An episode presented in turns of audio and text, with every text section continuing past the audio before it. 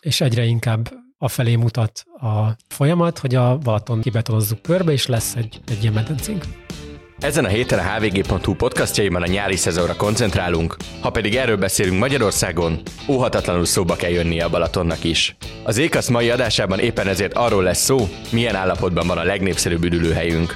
Idén is el fog-e fogyni a víz a tavainkból? Hogyan tudjuk életben tartani a természetes vizeket? És mit tesznek a környezettel az egyre növekvő tóparti beépítések? Ezekre a kérdésekre keressük ma a választ, ebben segít nekem kollégám Ballai Vince, köszöntelek a stúdióban. Szia Iván, üdvözlöm a hallgatókat! Én Nagy Iván László vagyok, ez pedig az Ékaszt, a hvg.hu fenntarthatósági podcastja. Vince, köszönöm, hogy, hogy itt vagy és debütálsz a hvg.hu podcastokban is. Beszéljünk elsőként arról, ami talán a legfrissebb fejlemény a Balatonnal kapcsolatos hírekben. Míg tavaly emlékszünk, az aszály miatt bokáig ért a víz, most arról lehet olvasni, hogy éppen leeresztenék a vizet a Siócsatorna felé. Mi történt, mi áll e mögött, és tényleg ennyire magas a vízszint, vagy ehhez más érdekek is fűződnek? Javítanak, ne arra úgy, nem leeresztenék, hanem már eresztik lefele a vizet. Uh, ugye minden arról szólt idén tavasszal, illetve a tél végén, télen, télen januártól kezdődően, hogy a szokásosnál sokkal csapadékosabb az időjárás. Négyszeres, ötszörös első mennyiségek estek le a különböző területeken. Ez a Balatonon is tapasztalható volt, ennek köszönhető, hogy a múlt héten már jócskán a nyári száz húsz centiméteres szabályozási vízszint fölé, száz huszonkettő, sőt, alkalmanként száz huszonhárom centiméteresre is emelkedett a vízszint Siófoknál. A vízügy jelezte is még a múlt héten, hogy ez már kockázatos lehet a déli parti településeknek. Ugye itt, itt elő szokott fordulni, korábban gyakran voltak rá panaszok, hogy, hogy az északról érkező szelek nagyon felkorbácsolták a Balaton, magas vízszintnél kiüntött, kicsapott, károsította az ottani strandokat, telkeket, kertek végét, stb. Idén ez ilyen még nem történt, de a vízügy minden esetre jelezte, hogy ez, ez a kockázat fennáll, és ez a, ez a magas vízszint, ez lehetőséget arra, hogy megnyissák a Sion a zsilipet, és leeresztenek bizonyos mennyiségű vizet a Balatonból. Pontosan mennyi az egyelőre nem derül ki. Az viszont nagyon érdekes, hogy pont ebben az időszakban fogják felhajóztatni azokat a hajókat, amik egyik már tavaly, február vagy március óta várják azt a lehetőséget, hogy eljussanak a Balatonra, ez a Balatoni Hajózási zé er té-nek a hajói. A szakértők mit mondanak? Van erre egyébként szükség attól függetlenül, hogy most mondjuk annál a küszöbb mértéknél kicsit magasabb a vízszint? Azért látjuk, hogy a vízhiány és az, hogy a tavak milyen állapotban vannak, az nem egy csapadékos időszakon múlik, hanem összességében van egy nagyobb vízhiánya a természetes vizeinkben.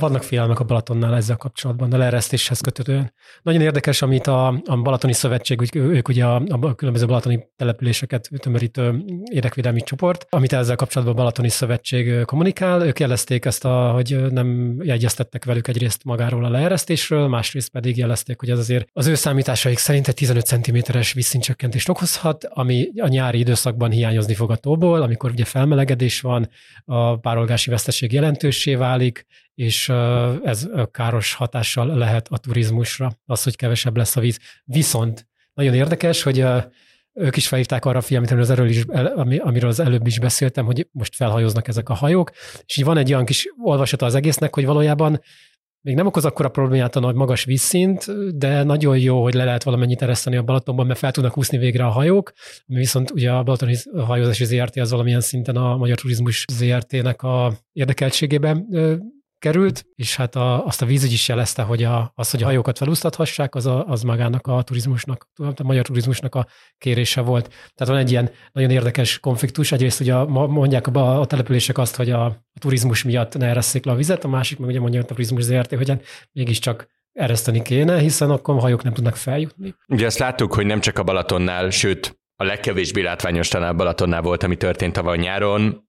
A Velencei tó elképesztően kiszárad, hatalmas vízpótlásra szorul, legalábbis ahhoz, hogy az üdülő funkciókat be tudja tölteni, és a Balatonnál erős írt egy cikket, hogy a Balatonnál már kétezer-negyvenre szükség lehet arra, hogy felfeltöltsék a vizet. Ezzel kapcsolatban két kérdésem van. Az első az lenne, hogy a szakértők mit mondanak, milyen kilátások vannak a Balaton belátható jövőjére nézve. Látjuk, hogy a Velencei tónál milyen mértékű a tópusztulás, hogy olyan szintre kezd elérni, ahol az üdülő funkciók betöltése egyre távolabbivá válik. A Balatonnál mit mondanak, mikor kell tartani attól, hogy, hogy bárhogyan csökken az a fajta elérhetőség, amit ma a magyar üdülni vágyók használni tudnak? A kulcsdátum kétezer-negyven. Erős Tibor, a Balatoni Limnológiai Kutatóintézet igazgatója ezt az évszámot nevezte meg, ami után biztos, hogy vízpotlásra fog szorulni a Balaton. Viszont Azt azért tudni kell ezekről a tavakról, akár a Balatonról, akár a Velencei túról beszélünk, hogy ezek szemiasztatikus, illetve asztatikus tavaknak szokták nevezni a, a szakértők őket. Ez arra vonatkozik, hogy nagy ingadozások lehetnek a vízszintjükben, és alkalmanként akár ki is száradhatnak. Ez mondjuk inkább a Velencei tó esetében áll fenn. Limnológusok, kutatók azt szokták mondani, illetve tavaly konkrétan volt erről szó is, hogy valójában a Velencei tó az egy ilyen tó, és amikor egy ilyen üdülő funkciót adtak neki, mondjuk a hatvanas, hetvenes évek során, akkor ez hibás döntés volt, és valójában az a probléma a tóval, hogy nem úgy használjuk, ahogy az a tónak jó volna. Ez lett volna igen a második kérdésem, hogy, hogy csak turisztikai katasztrófa, hogyha egy ilyen tó kiszárad, vagy, vagy sekélyebbé válik, vagy ennek van egy ökológiai katasztrófa oldala is. Most azt mondod, hogy ez egy természetes folyamat. Hol van ebben az egyensúly? Hát ugye mind a két tónál máshol. A, a Velencei tónál, hogyha kitérhetünk rá, akkor ott ugye az van, hogy ott, ott, ott nagyon alacsonyra is lemelt a vízszint, ez tök természetes, ez semmi probléma nincs ezzel. A Balatonnál nyilván kevésbé, de ott is, ott is elképzelhető, illetve az ő természetes léte az nem befolyásolódik azzal, hogy most milyen, milyen magas a vízszint. Az a más kérdés, hogy akik körülötte nyaralnak, azok ezt hogyan érzékelik, illetve azok a vállalkozások, akik arra telepedtek rá, hogy arra számítanak, hogy majd ott ők tudnak keresni, illetve nyilván, hogy működni és szolgáltatásokat nyújtani, ők lehet, hogy nem örülnek annak, hogyha ennyire kiszáradató, hogy ennyire lemegy a vízszint. De magának a, magának a tavaknak a, az élő képessége, vagy az élete, életéhez ez hozzátartozik valamilyen szinten. Sőt, a Velencei tónál ott konkrétan az is volt, és ez Balatonnál is igaz, hogy víz, maga alacsonyabb vízszintnél könnyebben meg tud újulni a nádas, és a nádasok azok nagyon fontos szerepet játszanak a, a vízminőség javításában, a mikroorganizmusokkal, a vízszűrésével, ezekkel a dolgokkal ö, hozzájárulnak ahhoz, hogy tisztább és jobb minőségű legyen a tónak a vize. És még egy kérdése visszakanyarodva egy témához, amit félig meddig említettünk korábban, jelenleg mi a prognózis, lehet-e ahhoz hasonló mezőgazdasági asszály idén, mint tavaly volt? Hát, hogy az asszály az, az milyen lesz, azt arra szerintem még a meteorológusok sem mernek válaszolni, hogy most akkor várható-e, vagy egyáltalán mennyire lesz száraz vagy nedves a nyarunk. Ők nyilván ők óvatosak szoktak ezzel kapcsolatban lenni, viszont az biztos, hogy most magasabb szintre indulunk, mint tavaly. Ugye a, a téli, illetve a tavaszi csapadékosabb hónapok, a májusban ugye akkor is jelentős mennyiségű csapadék hullott, oda vezettek, hogy, hogy sokkal-sokkal magasabb akár a Balatonnál, akár a Velencei tónál vízszint, illetve általában magasabb nedvességgel indulunk idén a nyárnak. Tehát nyilván ebből a veszteség is magasabb lehet, hogyha mondjuk nagyon beindul a, a forróság. Azt is hozzá kell tenni, hogyha mondjuk a mezőgazdaságra gondolunk, ott azért vannak jelzések arra is, hogy jó-jó, sok ez jó, tök jó, hogy ilyen sok eső esett, de valójában a talajvízszint, hogy visszaálljon a megfelelőhez, a normálishoz, ahhoz még kellene csapadék. Térjünk is rá akkor az adás másik nagyobb témájára. Ugye az elmúlt években, hogyha a Balatonról beszélgettünk, csak az egyik fő kérdés volt az, hogy mennyi víz van a tóban, a másik az, hogy mi van a partján, egészen pontosan, hogy egyre jobban beépülnek a partvidékei, főleg nagyobb ingatlanokkal, szállodákkal. És a legérdekesebb húzavona talán a Balaton Aligai Klub Aliga volt, ugye ez az egykori pártüdülő, az aligai magaspart. El tudnád-e mesélni ennek a, az egész helynek és létesítménynek a sztoriát olyan értelemben, hogy mi lett Aligával, miután elveszette a pártüdülő jellegét, és hogyan szemelte ki magának a rendszer, milyen terveket szőtt arra, hogy, hogy ezt kiépítse magának, és hol ütközik ez akadályokba, mert hogyha ma valaki oda megy, akkor nem azt látja, hogy egy fényes szálloda van ott.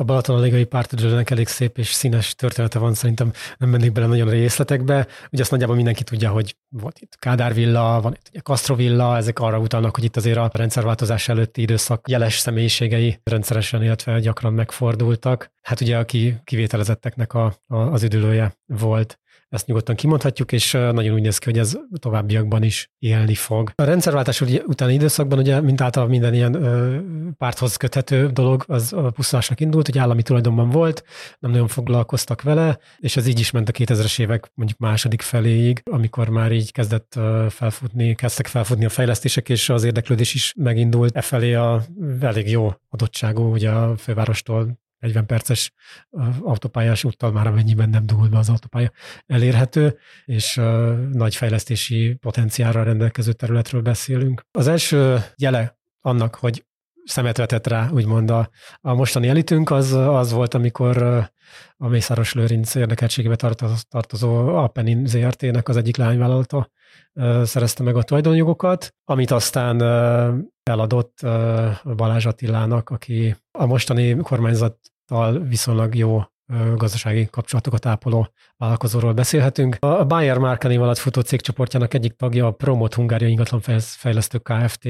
Az, aki érdekelt most jelenleg ebben a beruházásban, illetve magában az ingatlanban, és ki is árusította közelmúltban tizenhárom darab közvetlen a tóig nyúló telket, aminek a vevői között, hát mondjuk azt, hogy prominens személyiségek is megtalálhatók. Beszélhetünk itt Száraz Istvánról, akiről ugye tudjuk, hogy a Matolcsi György fia Ádámnak jó barátja és üzlettársa. A há vé gé korábban megírta, hogy a Castro villát Demján Sándor nagyvállalkozó örököseinek érdekeltségével vásárolták meg, a Kádár villa pedig félmilliárd forintért került a rendszeres kormányzati megbízásokat kapó Sárhegyi és Társa ügyvédi ura tagjainak turisztikai cégéhez. És mi a terv ezen az ingatlanon? Mit szeretnének ide építeni, és miért veszélyes vagy baj? Akár a helyiek szemszögéből, akár természetvédelmileg az, hogy ezek a partig kiterjedő telkek. Tehát azon kívül, hogy, hogy egy részét ugye kiárusították magántulajdonú telkeknek, tehát gyakorlatilag felparcellázták, a másik részén az Aligaligát nevű fejlesztést tervezik. Itt ennek nem kimondottan a tó medréhez kapcsolódó, illetve nyilván a kikötőn keresztül akár az is lehet, de leginkább a, a magas partra tervezett több emeletes épületkomplexum az, ami problémákat okozott, vagy okozhat. Ugye ez a, ez a magas part itt, ez gyakorlatilag egy ilyen löszpart, ami az állékonysága azért az bizonytalan, ahhoz, hogy ráhúzzanak egy ilyen sok emeletes épületkomplexumot. Ezzel kapcsolatban a helyi civilek is számtalanszor hangoztatták az aggodalmukat. Ugye elvileg a Balatonpartnak egy része köztulajdonban kell, hogy legyen, mert a köztulajdonban is van, és az átjárhatósága is fontos, tehát az, hogy a, a, a tavakhoz, a tóhoz, a tóvízhez, a mederhez hozzáférjenek a halandók is. Ebben a fejlesztésben ez, ez többször is megkérdőjeleződött, akár veszük az előbb említett felparcellázást, akár magát az egész beruházást, a lejutáshoz, tehát a konkrétan a parthoz jutáshoz való jogot, azt valószínűleg korlátozni fogják, vagy korlátozódhat. És mit tudnak tenni? Ez ellen a helyiek említetted, hogy, hogy küzdenek a projekt ellen, ahol tudnak. Különböző eljárásokat indított a környezetvédelmi hatóságnál, bíróságon is, ennek lett eredménye is, meg nem is. Egyszer visszavonták a, a fejlesztés környezetvédelmi engedélyét, illetve a legutóbb volt egy bírósági döntés, ami, ami leállította a kikötőfejlesztést. Ezen kívül mit tudnak csinálni a civilek? Hát ők jelezték többször is, a kormány fele küldtek leveleket, illetve megkereséseket a fejlesztési és építési, építésügyi minisztériumnak, illetve magát a kormányfőt is megkeresték levélben, de egyelőre ennek nincs, nem, nem látszik, hogy ennek lenne bármilyen hatása.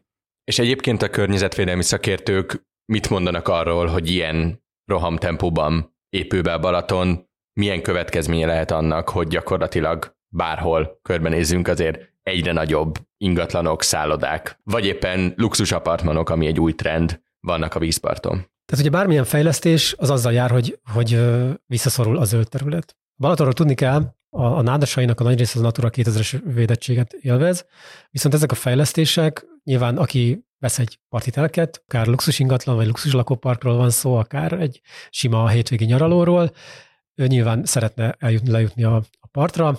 Ennek eredménye az, hogy magukat, a, a, a nádasokat elkezdik visszábbszorítani azzal, hogy legyen szabad vízfelület, ahol, ahol be tudnak menni fürödni, vagy ki tudják kötni a jachtot, vagy a vitorlást, vagy a, vagy a szupdeszkát. Ennek már voltak is, korábban is ö, olyan eredményei, hogy ö, jelentősen visszaszorult a náddal borított terület. A másik fele pedig az, hogy, hogy a zöld területekről beszélünk, amiket beépítenek, nyilván ott, ott csökkenni fog a természetes élővilágnak az élet, tere, az ökológiai sokszínűség az szintén visszaszorul, és egyre inkább afelé mutat a folyamat, hogy a Balatont kibetonozzuk körbe, és lesz egy, egy ilyen medencénk. És szintén a tóparti ingatlanokhoz, magáningatlanokhoz kötődik az a riport, amit nemrégiben készítettetek Zánkán, arról, hogy valaki gyakorlatilag bevezette a Balatont a, a kertjébe, és nem újdonság, ahogy ebből a videóból kiderül, nem újdonság az sem, hogy telektulajdonosok általában engedély nélkül alakítják a vízpartot. Lehetséges-e ezt a folyamatot szabályozni? Van erre kapacitás, és van erre bármilyen olyan országos igény, ahol be lehetne avatkozni, és tényleg valahogy lecsapni ezekre a, ezekre a magánakciókra, vagy egyszerűen ezt tétlenül nézik erőforrás hiányában a helyiek, és azt mondják, hogy hát akkor így lesz. Hát ugye az ánkai az egy nagyon, nagyon extrém esetnek tűnik, de valójában nagyon sok hasonló ö, történet van a Balaton körül. Öm, itt beszélhetünk akár arról, hogy valaki kimarkolja az önkormányzati területet, mint ami itt történt, de beszélhetünk olyanról, hogy egy engedély nélkül is téged épít bele a nádasba, vagy beszélhetünk olyanról, hogy, hogy feltölti a partrészt, hogy kényelmesebben hozzáférjen a vízhez. Ezekkel kapcsolatban mindig felmerül, hogy vagy nincs rá engedély, vagy nem is lehetne rá engedélyt szerezni. Ugye a A Balatonról tudni kell, hogy azt a, a vízgazdálkodásról szóló törvény értelmében ez a magyar államnak a tulajdon, tehát mindannyiunké konkrétan, és a, a parti sávja, ott semmiféle ilyen dolgot nem lehetne megcsinálni, akármilyen viszonylag állandó építményt vagy, vagy átalakítást végezni engedély nélkül. Önkormányzatoknak nincs hatósági jogköre fellépni ezekben az esetekben, ők csak jelezni tudják az illetékesek felé, hogy ez a probléma fennáll. Ez konkrétan ugye a videónkban is szerepel, a balatonfenyvesi polgármester, aki egyben a Balatoni Szövetségnek az elnöke is jelezte, hogy ők már kétezer-húszban küldtek erről egy ilyen szép kis listát a, a vízügynek, aki aztán továbbította a vízügyi hatósággá kinevezett katasztrófavédelem felé, aki pedig gyakorlatilag széttárta a kezét, hogy ők nem tudnak fellépni, mert hogy nincs, tehát közvetlen veszély nem éreznek, És hogy, és hogy ők úgy értelmezik, hogy még kialakulatlanok ezzel kapcsolatos jogszabályok, bár van arra jogszabály, hogy ezeket az engedély nélkül átalakításokat a tulajdonosoknak vissza kellene alakítaniuk. Viszont ugye ez nem mai történet, Balatonfenyves esetében kétezer-húszban mérték fel, de vannak olyan települések, konkrétan Zánkán, ahol már kétezres évek közepén készült ilyen, ahol több tucatnyi problémás helyet találtak. Tehát már régebb óta szó van arról, hogy valamit kellene kezdeni ezzel, és eddig úgy tűnt, hogy a kormányzat nem igazán aktivizálta magát, viszont újabban úgy tűnik, hogy lesz valami. Szó esett már arról, hogy készül egy jogszabály a Magyarország építészettel kapcsolatban, az a magyar, magyar építészeti törvényként szokták talán emlegetni, akár már nyár előtt, most úgy tűnik, hogy nyár előtt már nem, de vagy ősszel is a parlament elé kerülhet. Ebben ki fognak külön térni a Balatonra is, az eddigi jelzések alapján egyszerű, de szigorú szabályokat ígérnek.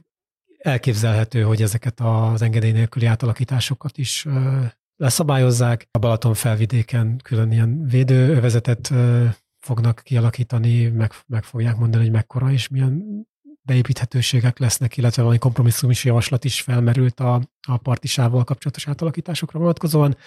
Tehát úgy néz ki, hogy a következő időszakban lesz érdemi változás. Akit egyébként érdekel maga az ánkai riport, azt be fogom tenni az adás leírásába, ott rá lehet majd kattintani. Most még egy kicsit visszacsatolnék a múltra, ugyanis az Ékasz előző két adásában egyaránt beszéltünk társadalmi fenntarthatósági kérdésekről, és az egész Balaton sztorinak van egy ilyen aspektusa is, amit szeretnék megkérdezni tőled, Vince. Te mennyire érzed azt, hogy erőltetett gentrifikáció zajlik a Balaton partján? Mennyire lihegjük ezt túl, mondjuk kritikusan ezekkel a gigaberuházásokkal és luxus lakóparkokkal, vagy mennyire valós az, amit mondjuk a helyiek éreznek azzal kapcsolatban, hogy egyre kevésbé elérhető a tó, egyre jobban kicserülik az a közeg, amelyik ott él, vagy legalábbis nyáron ott él.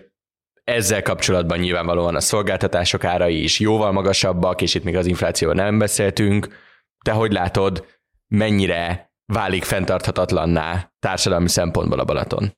Nyilván a társadalom változik, a Balaton használata is változik, aztán nem tudunk, vagyis mondjam, a változásnak nem tudunk elébe állni. Nyilván a lehetőségünk viszont megvannak arra, hogy ezt egy optimális mederbe tudjuk terelni. Nagyon érdekes megnézni azt, ugye a beszélgetésünk ellen is szóba került az, hogy a turizmus milyen összetett módon tudja befolyásolni a, a Balatonnal kapcsolatos dolgokat. Az egyik részről is a turizmusra hivatkoznak, a másik részről is a turizmusra hivatkoznak, ugye itt a leeresztésnél beszéltünk erről. Ugye akkor látnunk kell azt is, hogy a Balaton egy népszerű hely, nagyon sokan szeretnének ott nyaralni, vagy ott ö, birtokolni ingatlant, ö, oda hétvégenként leruccanni, vagy akár távmunkában onnan dolgozni. Több ilyen ismerősöm is van, aki ezt csinálja.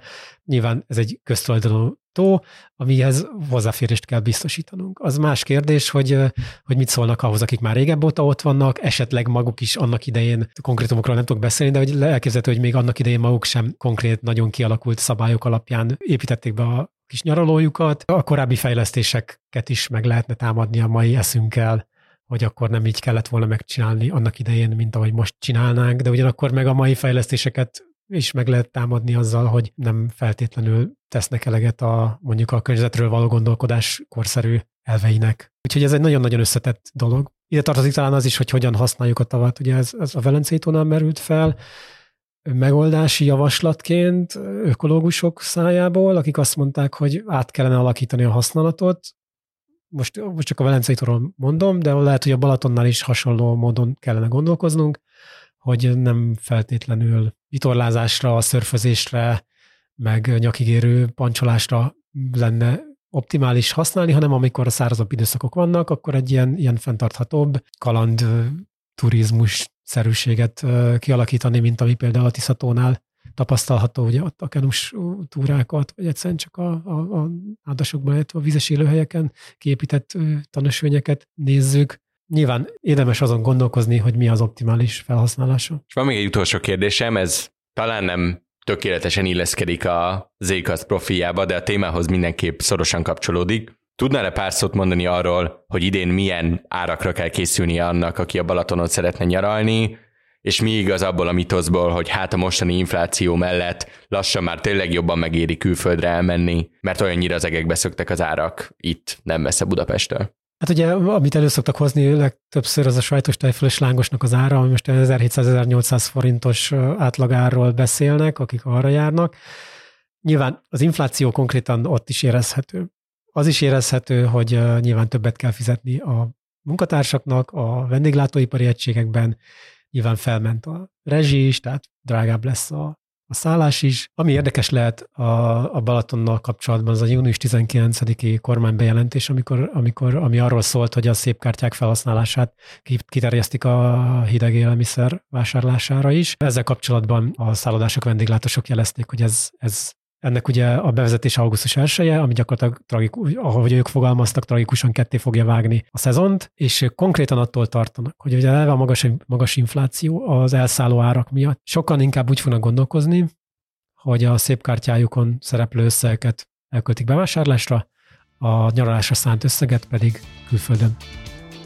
Vince, köszönöm szépen, hogy itt voltál, a hallgatóinknak pedig köszönjük szépen a figyelmet. Ez volt az zé-kast erre a hétre, iratkozzanak fel a hvg.hu podcastokra, hogy ne maradjanak le többi műsorunkról, a Fülkéről, a Mérlegelről és az Elviterréről sem.